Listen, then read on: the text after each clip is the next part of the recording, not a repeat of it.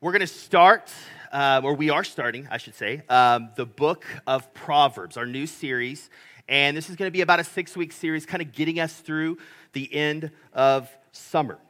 So let me read um, the seven verses we're going to look at today, and then I'll pray for um, our time. Proverbs 1. The Proverbs of Solomon, son of David, king of Israel to know wisdom and instruction, to understand words of insight, to receive instruction in wise dealing, in righteousness, justice, and equity, to give prudence to the simple, knowledge and discretion to the youth, to the youth. Let the wise hear and increase in learning, and the one who understands obtain guidance. To understand a proverb and a saying the words of the wise and their riddles. The fear of the Lord is the beginning of knowledge. Fools despise wisdom and instruction. Let's pray. Father, I pray um, this morning that um, you would speak through your word this morning, that we would um, put ourselves under your word, that we would allow your word to change us that we be open minded today as we approach your word. And we trust that um, your spirit through the word can change our minds, can change our hearts, and can change the way we live when we leave this place today. So do that, I ask you. And on this 4th of July, I'm, I'm i just want to say I'm thankful for um, this country we live in, and we want to acknowledge that all those blessings are unmerited blessings from you. We're thankful for that. But also, as a citizen of this country, I know we have a long way to go in areas. And so I also pray that you would continue to, to, to work in our, in our country to make it a better country and a better place to live. And I ask that, um, the, the, that you would still give us the hope um, that this country can, can be what you want it to be. It's in your son's name we pray. Amen. So, Proverbs. Let's, let's define first what a proverb is, right? What is a proverb? This is just a general definition. So, not necessarily a biblical proverb, but just what is a proverb? What does this mean? Well, proverb is a short saying of practical truth that's easy to remember. A short saying of practical truth that's easy to remember. There's a couple of important ideas there why proverbs are so uh, prevalent um, throughout history, right? We see Proverbs in, um, in, in, ancient literature. We see it in all religions, all um, countries, all areas of the world. Proverbs are very common in these different places. There's, there's a reason why Proverbs, Proverbs are so important across all, all this, these uh, diverse groups. And it's, it's practical truth. So it, there, there's other uh, sources of truth, but it's, this is practical truth. It's something that is easy for us to get our, our minds around, to have handles on, and it's easy to remember, right? So it's practical and it's easy to remember. It, it's, it, they're easy to recall. We can access them when we really need them in certain situations. This is what makes Proverbs unique from other um, literature groups. Now, I wanted to list a few just common proverbs so we can all understand kind of where we're um, headed here. And kids, I know there's some kids in here. Kids, there's probably things that your mom and dad tell you um, that are kind of similar to Proverbs, right? Maybe rules of the house. And so you all can, can think through this as well. What are the things your parents repeat to you a lot? Those things may be Proverbs, okay? So here's some common ones. You can lead a horse to water, but you can't make him drink it. Proverb, right? Next. If it ain't broke, don't fix it um, including the English of that phrase. Um, next, a little bit different here. Always remember you're unique, just like everyone else.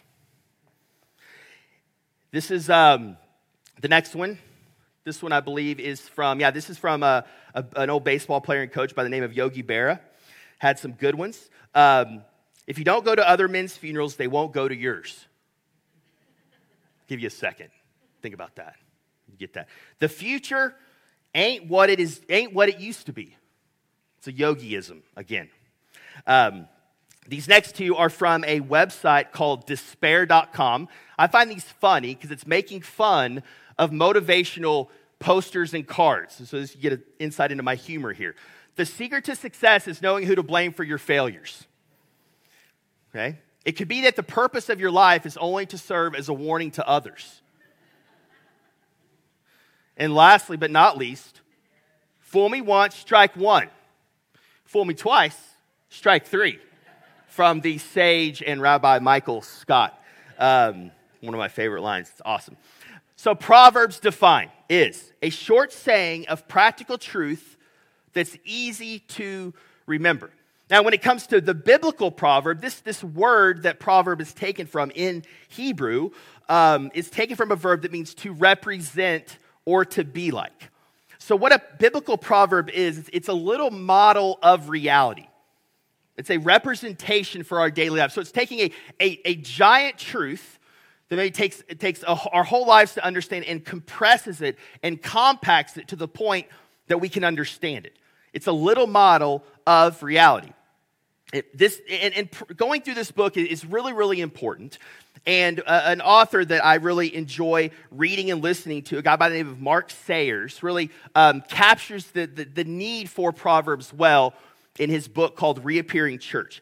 And in this book, he talks about how our culture in our world is, is shaping us in a negative way. It's, it's deforming us, it's actually creating dysfunction in the areas of basic functioning and life skills.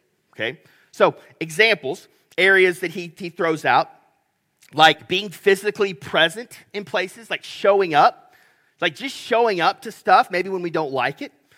Um, enough emotional resilience to receive gentle instruction. Like he's getting it, maybe we're a little emotionally fragile these days. Um, healthy communication skills are lacking in his mind.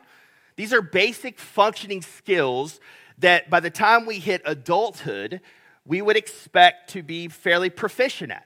But there's something about the last 10 to 20 years in his mind, he's also a kind of a cultural commentator, that something's happened that's causing us to be deformed in these areas. And by the time we hit adulthood, we're not very good at them still. And he points out to really pastors like me, church leaders, that um, it's still good, obviously, to teach people how to read the Bible, teach people how to live in community, things that the church should be about.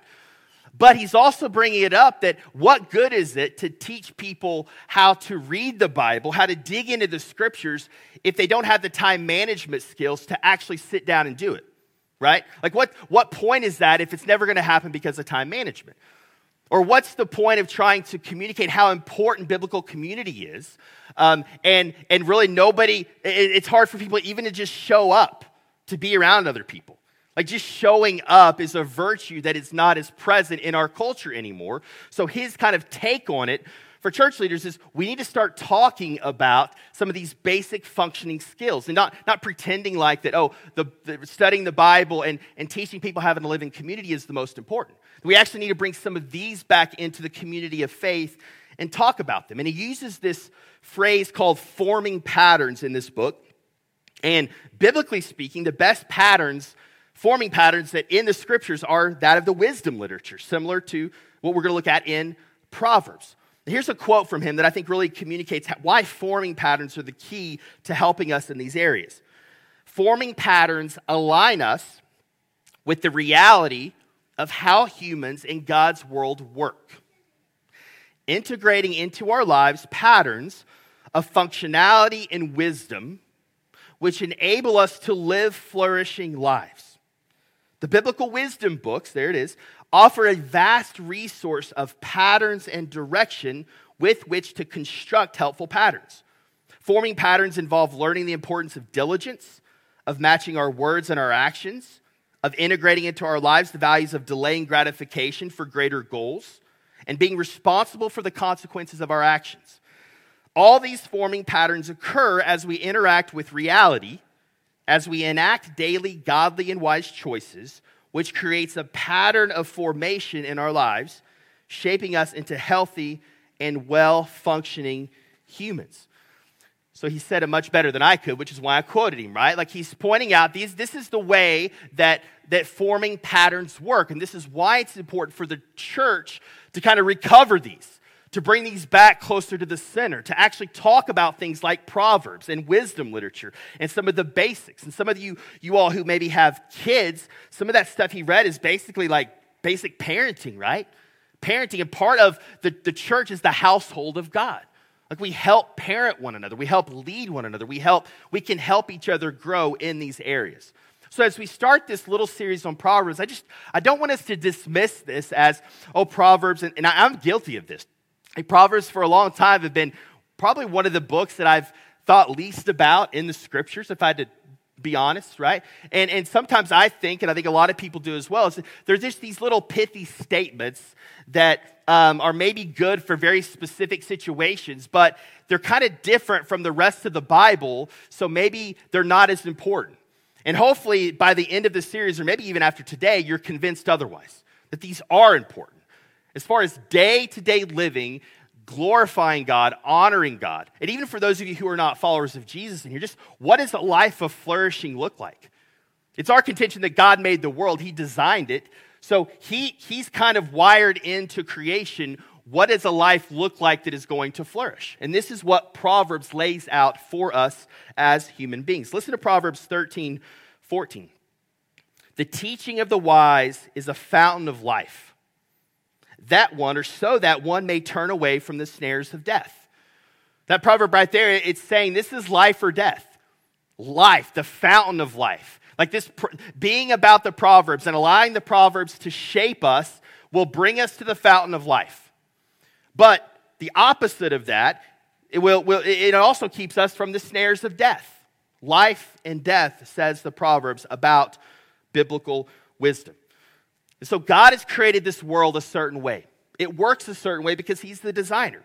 And He gives us these proverbs to help us flourish within the bounds of the world He has designed and created. So here's our, here's our three point outline. Here's where we're going to go in this passage. Number one, how these proverbs came to be.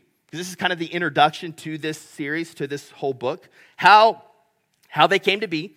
Um, number two, um, the goals of Proverbs. Like there's really two, and they're laid out here in these verses, the goals of the whole book of Proverbs. And three, how do we get it? Like, how do we begin to get and receive and put ourselves in a place where we can actually receive um, the wisdom that the, the Bible has to offer us? So let's look at verse 1. Verse 1 says, The Proverbs of Solomon, son of David, king of Israel. Okay, so I don't want to skip over this. This is the first line of the letter. It's kind of an introduction line, but there's a lot going on here. Okay, so we see that the Proverbs come from a man named Solomon. Solomon was the son of David, he was a king. Um, and um, we'll talk about Solomon here in a second, but I also want to look at the son of David. Why would the scriptures put in the son of David there, king of Israel? Like, why would they do that? Why wouldn't they just say Solomon? There's a reason, and especially, and you see this in a lot of letters in the scriptures, that it's trying to tie this particular book up into the larger framework or narrative of the biblical story. So you see this, this, this passage connecting Solomon to David, and we know who's connected to David Jesus. Jesus is in the line of David. David, same as Solomon.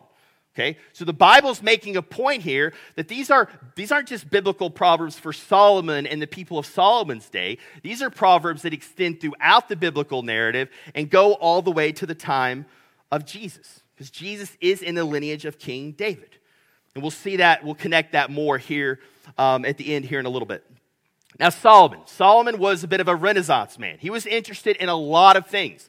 If you look at the writings that he wrote in the scriptures, he covers a lot of ground, a lot of different topics. He was wise not just in matters of, of being a king and, and, and what was closest to him, he, he kind of had interest all over the place. He was fascinated by everything. And in, in the book of First Kings in the Old Testament, in chapter 3, uh, God comes to him in a, in a dream and basically asks him, What do you want? If you could have one thing, Solomon, what would you ask for if I could grant that? Solomon says, um, I want wisdom to rule. Like, I want wisdom. I want wisdom to be able to rule and be a good king, is what Solomon's saying. So, out of everything, Solomon asks for wisdom. And God grants it to him. And we get the benefit of this as we get books like Proverbs, who are from Solomon. Now, what is wisdom? Okay, we talked about what a proverb is. What is wisdom? It's a little bit different. Um, it's, it's, it's a skillfulness for living. It's like taking the things that we know and being able to apply them in our day in and day out lives. That's really what wisdom is. Wisdom is offered to everyone, right? Proverbs, there's no, there's no exclusivity in Proverbs. Um, anyone wants, that wants wisdom can have it if you pursue it. Listen to Proverbs 3 speaking about wisdom. And there's a, uh, the, the female pronoun here is used for wisdom. Um, it's, it's referred to as a her or a she, lady wisdom um, in the Proverbs. So when you see that pronoun, that's referring to this idea of wisdom. Blessed is the one who finds wisdom and the one who gets understanding. For the gain from her is better than gain from silver, and her profit better than gold. She is more precious than jewels, and nothing you desire can compare with her. Long life is in her right hand, in her left hand are riches and honor. Her ways are ways of pleasantness, and her paths are peace. She's a tree of life to those who laid hold of her. Those who hold, hold her fast are called blessed. Blessed. This is, this is the person who goes after wisdom. This is the person who pursues wisdom. Now, this is saying that these are kind of things that are offered to the person who is about biblical wisdom. Let's look at verse 2. These are, our, these are the goals for the rest of the book of Proverbs. Okay, it's the first chapter of the book. It lays out the goals of the book. Two of them in this verse. Number one, to know wisdom and instruction. It's number one. Number two, to understand words of insight. Okay, those are the two goals. Now let's take those one, one at a time here. Number one, to know wisdom and instruction. This means to, to really uh, develop deep character. It's a skillfulness in living in a moral way according to the scriptures. Living in such a way that you live a life that honors God. And there's some skill to that. There's some wisdom that comes in developing that kind of life, that kind of character. The second one is to understand words of insight. Similar but a little different. Um, this really means straight thinking, mental discernment. You can think of the ability to make good decisions, as simple as that. Big decisions, small decisions, okay? The next two verses are going to explain that first goal. Look at verse 3 to receive instruction in wise dealing, in righteousness, justice, and equity. So the first thing we see here is to receive instruction. So there's something that it's calling us to do, it's calling us to receive it. Seems like the, the picture I'm getting here when, when it's laying this out is there's this there's a teacher and they are instructing us. They are giving us wisdom, and it's on us to receive that. It's on us to accept that and to apply that and see it as wisdom. Um, and so, one of the things that the, the prerequisites of getting biblical wisdom is humility. It's like really raising your hand and saying, I am not a wise person, or I am not wise according to the scriptures. I have a long ways to go. I don't know everything. I don't know how the world works. And having that humility to be able to say, I need something outside of myself, a source of wisdom outside of me to really help me live the life that God's called me to live. There's some humility here to put yourself under a teacher to receive wisdom and instruction. Okay? Realizing that we haven't arrived. No human being will ever arrive in this earth. And so all of us in this room should be quick to raise our hand saying, Yeah, we could use some biblical wisdom, at least in some area. Verse 4 to give prudence to the simple, knowledge and discretion to the youth. Okay, prudence here is, is this idea of shrewdness, I would say, um, and to giving it to the simple or the, the, the immature. This is saying one of the reasons why we ask for wisdom is to pass it on to others, especially those who are younger or, or newer in the faith, right? So, one of the reasons why we ask for wisdom is so we can be a person who guides people and passes wisdom on. And so, the, the thing with wisdom and instruction, we develop this character. One of the primary ways is, again, being humble and by putting ourselves under a teacher, under a master, apprenticing under someone who actually has been there who can show us the way. Now, obviously, the source of wisdom is God's word, right? Proverbs, and in, in, in God's word is Proverbs. We believe that God's word is our primary source of wisdom. He's our primary teacher as followers of Jesus. but it also can apply just to our lives. Like, are we the type of people who are always looking to grow? and are looking to learn and are looking to, to, to, to, to be shaped more and more like Jesus? And are we taking the steps to do that by putting ourselves under good teaching, right? Good masters, good leadership, those types of things. Verse 5. Now, verse 5 is a little bit of a parenthesis. Um, you'll see it here. Listen, verse 5. Let, let the wise hear and increase in learning, and the one who understands obtain guidance. Okay, so let the wise hear. So now he's talking to those who are wise, who, who seem to be practicing this. So he's really, it's this encouragement to, hey, those of you who are wise, who are already doing this, who are already seeking biblical wisdom, keep it up. Increase in learning, continue to grow. Okay? And, and the one who understands, the one who's already doing this, obtain guidance. Keep going. Keep doing this. You're doing good. This is kind of a, an encouragement um, to those who are already practicing some of these things. And it makes sense, right? A wise person is the one who realizes they need to be more wise, right? That, that tends to work in that way. And so then we come to the second of the goals, okay? Remember, the first, the first goal was to know wisdom and instruction. Now, the second goal from verse 2 now is explained more in verse 6 to understand words of insight. So, um, straight thinking, mental discernment, good decision making, right? Verse 6 to understand a proverb and a saying, the words of the wise and their riddles. Now, when you think riddle here, don't think puzzle, don't think in that, in that way. Um, it's being able to read the situations that you come up to in life and being able to take your knowledge, the things you know, and apply that to whatever situation you're facing. Okay? Like life is complicated. All of us face hundreds of decisions, even tiny decisions, in a given day. Most of those are really, really small. But then all of us face these, these really big decisions, these massive decisions that come up in our life, right? Whatever life stage you're in, you're facing probably some, uh, at least one major decision right now, or there's one coming. So, how do you go about making that decision? How do you not just rely completely on your own insight, your own understanding, but how do you go outside of yourself to find the wisdom you need to make the right decision? A good example of this is, is even in the Proverbs, verse, uh, chapter 26, verses 4 and 5. Listen to this uh, seeming contradiction here. We're going to talk more about this next week, so I'm not going to dig into what does this mean, but let's just listen to these two. Answer not a fool according to his folly, lest you be like him yourself. Verse 5. Answer a fool according to his folly, lest he be wise in his own eyes. Do we answer the fool or do we not answer the fool, right? There's some, there's some, again, this is, this is the life issue, right? These are some of these situations we come up, come up to. We don't know the right way. We don't know the answer. We don't know what to do. But here's the problem. It's when we make, we use other means to make decisions rather than biblical wisdom or wise counsel outside of ourselves. And I, am guilty of this, right? One of my favorite things to do um, is to do like the whole pros and cons thing. I just kind of go to pros and cons, you know, weigh them out. And the problem is, is I'm the one, my subjective self is coming up with this pros and cons list. So I can determine what's a pro, I can determine what's a con, and maybe those pros and cons aren't even right. So my scale is even off from the beginning. I can kind of tilt that scale however I want it to, depending on what I choose to put on that list. Um, so I become the ultimate authority and arbitrator for that decision.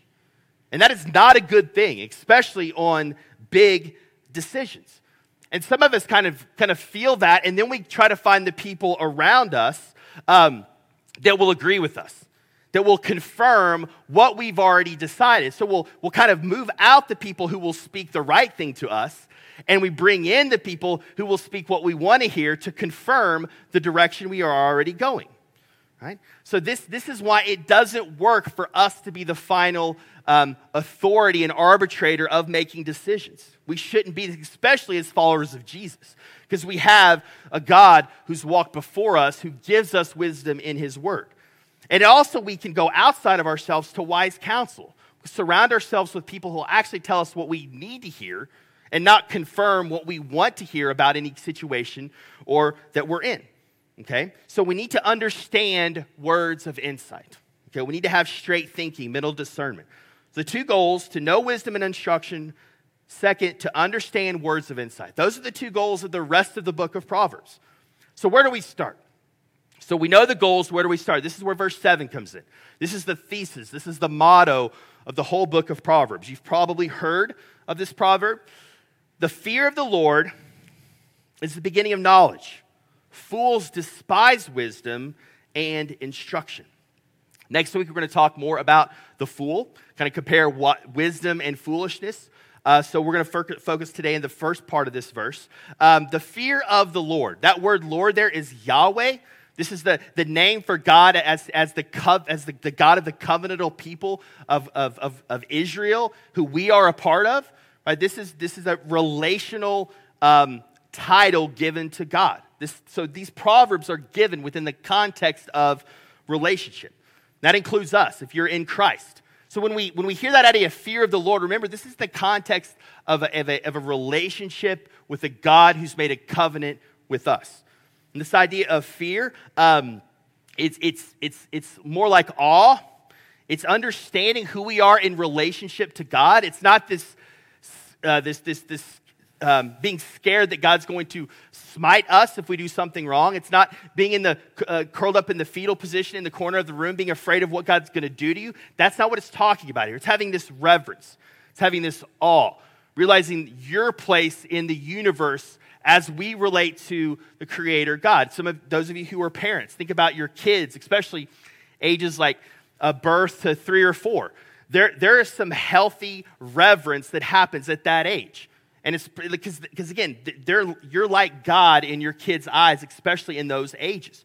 You're the source of food. You're the source of when, when, they're, when they're sick. You're the source of you're the source of everything for a child at that age. So there's this healthy reverence that they have for you at those ages. This is the kind of reverence that the scripture is talking about here. So here's what this is saying though. This is saying that, and I think we all get this if we think about it, that you can you can be wise I mean, you can be, and, and be poor, right? You cannot be very IQ smart. You can have a really, really IQ and be really wise. You can be the smartest person in the world and be pretty foolish. You can be rich and have access to all sorts of educational opportunities and still be really foolish. Okay, wisdom is not doesn't is not um, um, linear um, with um, or, or coincide with intellect okay? They're separate from that. And this verse is saying that the, the, the beginning, the foundation, when we're building this, this building, the structure of wisdom, the foundation is fear of the Lord. Period. That's our foundation. This is why we can trust Him. When there's some healthy reverence, when you, you when you tell your three year old to do something, they're, they're probably going to do it. Maybe, I mean, I know you have the, the, the, there's some pushback there, but at the end of the day, they realize that you are an authority figure and they trust you. And so they do what you ask them to do.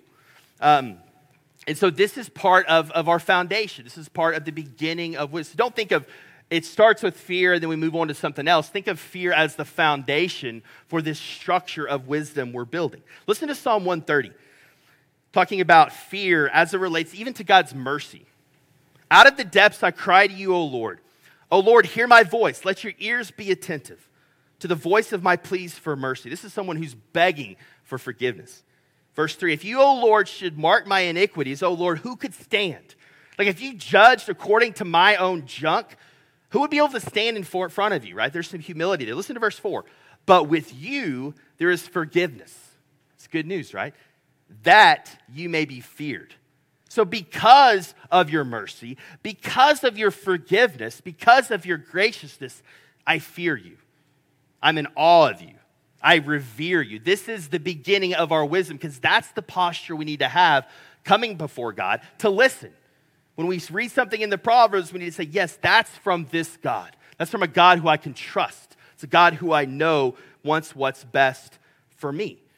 So, how we position ourselves before God is the key. This is how we become a people of wisdom.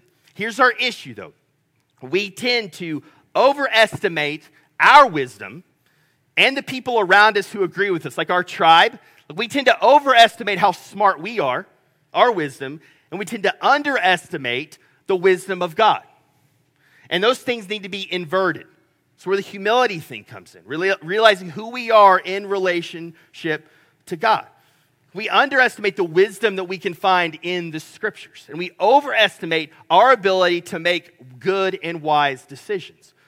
I'm not talking about where you're going to eat for lunch or where, what you're going to eat for dinner. That's a decision, but that's not what really what I'm talking about. I'm here talking about um, you parents. What kind of environment? How are you going to create an environment where your kids are going to grow up hearing and knowing about Jesus? There's, and there's a series of decisions within that big decision of how you're going to do that.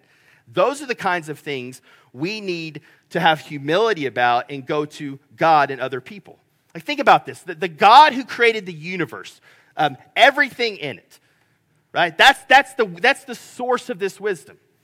The God who creates our human bodies, things like the eye and the brain that, that we can't even uh, understand everything going on. The smartest scientists in the world still can't figure out how these things work, and yet God created them. We can't even, we can, we, we've only put someone on the moon. We can't even get someone on another planet. And yet, God has created so much more than just our solar system. And yet, we're going to be the ones to say our wisdom is better than God's wisdom. Like, we need to trust that His wisdom is always better than our wisdom. But we have this problem. It's called sin, it's called our flesh, it's called pride. We're always prone to trust our own um, intellect and our own wisdom on what is right, what is wrong, what to do in any given situation. Are we trusting ourselves or are we going to trust God? Is our way really going to lead to flourishing or is God's way going to lead to flourishing? Again, Proverbs 13, 14. The teaching of the wise is a fountain of life, that one may turn away from the snares of death. So we can trust God because of who He is. He's the creator, He's powerful, He's the author of everything. But we can also trust on God's wisdom because of Jesus. Because of Jesus. Jesus is the revelation of God. He is God incarnate. He's the embodiment of wisdom. He's the, per, he's the person, the only person who's ever lived, who's perfectly made every wise choice in front of him in that given moment. We can trust God's wisdom because of Jesus. Um, he told others that, he's, that one wiser than Solomon is here like drop people like just that would have freaked people out. Are you serious? Like one wiser than Solomon, the writer of Proverbs? Are you serious? Jesus Yes, I'm he. I am wiser than Solomon. We are able to do the things the Proverbs lays out before us because of the grace found in the gospel that we have received in Jesus. Listen to these things um, uh, spoken about Jesus. As a child, Jesus was filled with wisdom. That's in Luke 2. Later, crowds marveled at his wisdom. Matthew 13. Solomon was, was Israel's wisest king, yet um, of himself, Jesus claimed one greater than Solomon is here. Paul, Paul also agrees. Jesus, he says, Jesus is the power and wisdom of God. He says, in him all wisdom is hidden. Jesus and wisdom are connected. So, as we read this book, we should think about how the Proverbs are leading us forward to Jesus in a way. Yes, we're reading them in their context, where, where the, the, the, people of the Old Testament would have been reading them as well, but we get to read them on the other side of Jesus. So we see the Proverbs through the lens of the gospel of Jesus. Now, one thing that I'm, I, have thought before, and I'm sure some of you are thinking about, is isn't Proverbs going to lead us into legalism? Isn't Proverbs going to lead us into salvation by works? And the answer is no. Like the gospel and the power of the Holy Spirit working in us provide a foundation, provide some, some, some, some barriers to us to be able to, to pour ourselves into this book and trust this book and live out what this book's calling us to do. Jesus, is, Jesus has promised us peace, He's promised us abundant life, He's promised us spiritual blessing, and many, many more things. Who doesn't want that? Who doesn't want to live a life where we will be the recipients of those things? How do we do that? Wisdom. Living a life of wisdom, following Jesus in the way he's laid out before us. We never want to set the gospel aside or forget the gospel in this. It will always be our power. But biblical wisdom is what gives us the daily direction on how to live our lives where we can experience more of God. We can experience and understand a deeper sense of His grace and His mercy and His character. This is biblical wisdom. Now, the beginning point of our salvation is realizing that we can't save ourselves. but we can't save ourselves. And that our wisdom pales in the, in, in the comparison to the wisdom of God. So the question, the first question is, will we be humble enough to admit we need God? We need God. Maybe some of you in this room need to, need to be humble enough to admit you need a Savior. You need someone to come into your life and save you, to redeem you, because being your own Savior, being your own God is just not working. Maybe that's you. Maybe you're a follower of Jesus in this room and you need to humble yourself in a certain area of your life and, and turn that over to God and His wisdom and not continue to hang on to that part of your life. When we look at the wisest person who ever lived, Jesus, wisest person who ever lived, um, on behalf of fools like myself and like you all, in comparison to Jesus, um, became a fool in the world's eyes, became a fool, Jesus, on those last days. Was, was mocked, was scorned, was embarrassed, was shamed leading up to the cross, and then he was put on a cross, a shameful, horrific, painful way to die. And then on the third day, rose from the dead, now putting to shame sin, Satan, death, the wisdom of the world. And he's still alive, and he's still putting to shame those things. And if you're a follower of Christ in this room, we're united to him, and we experience those same things. We experience the blessing that we have being united to Him in His resurrection. And He did all of this so that we might be saved and have access to God and have access to the wisdom of God. The last verse of this chapter, verse 1, says this. And we need to think about Jesus when we read this verse. But whoever listens to me will dwell secure and will be at ease without dread of disaster. How many of us would love to say the words, I feel secure, I'm at ease, I feel peaceful right now? There's nothing concerning me, there's nothing I'm dreading. There's nothing I'm looking, looking at at the future and it scares me. Now, it takes some time to get there, right? But that's what we all want. We all want to be able to say that. And Jesus is the way. Jesus is the foundation. He is the way we're able to be, to be put at ease and without dread of disaster. And in the day to day life, it's, it's following the wisdom that the Bible lays out for us. So here's some practical things that I think Proverbs forces us to do. Um, Proverbs wants us to slow down, it forces us to slow down and think about how we're going to apply wisdom.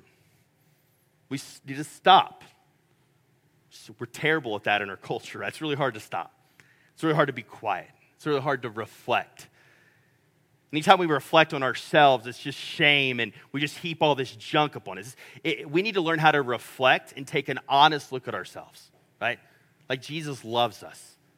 There may be some areas we also need to, to work on. This is counter to the culture we live in. And we need to, rem- as we go through this book, we need to remember the rule and reign of Jesus, his kingdom. This is the way of his kingdom. This is the way things work. This is kind of Sermon on the Mount type stuff, which we went through a couple of years ago, if you'll remember. Here's a question for us Are you the kind of person who believes in Jesus, comes to church, but you feel like you're wandering aimlessly when it comes to everyday life? And that describes you. Or maybe you consider yourself a Christian, but when you look around, your life doesn't look all that different from the people who you spend your time around who aren't Christians. Is that you? This book is for you.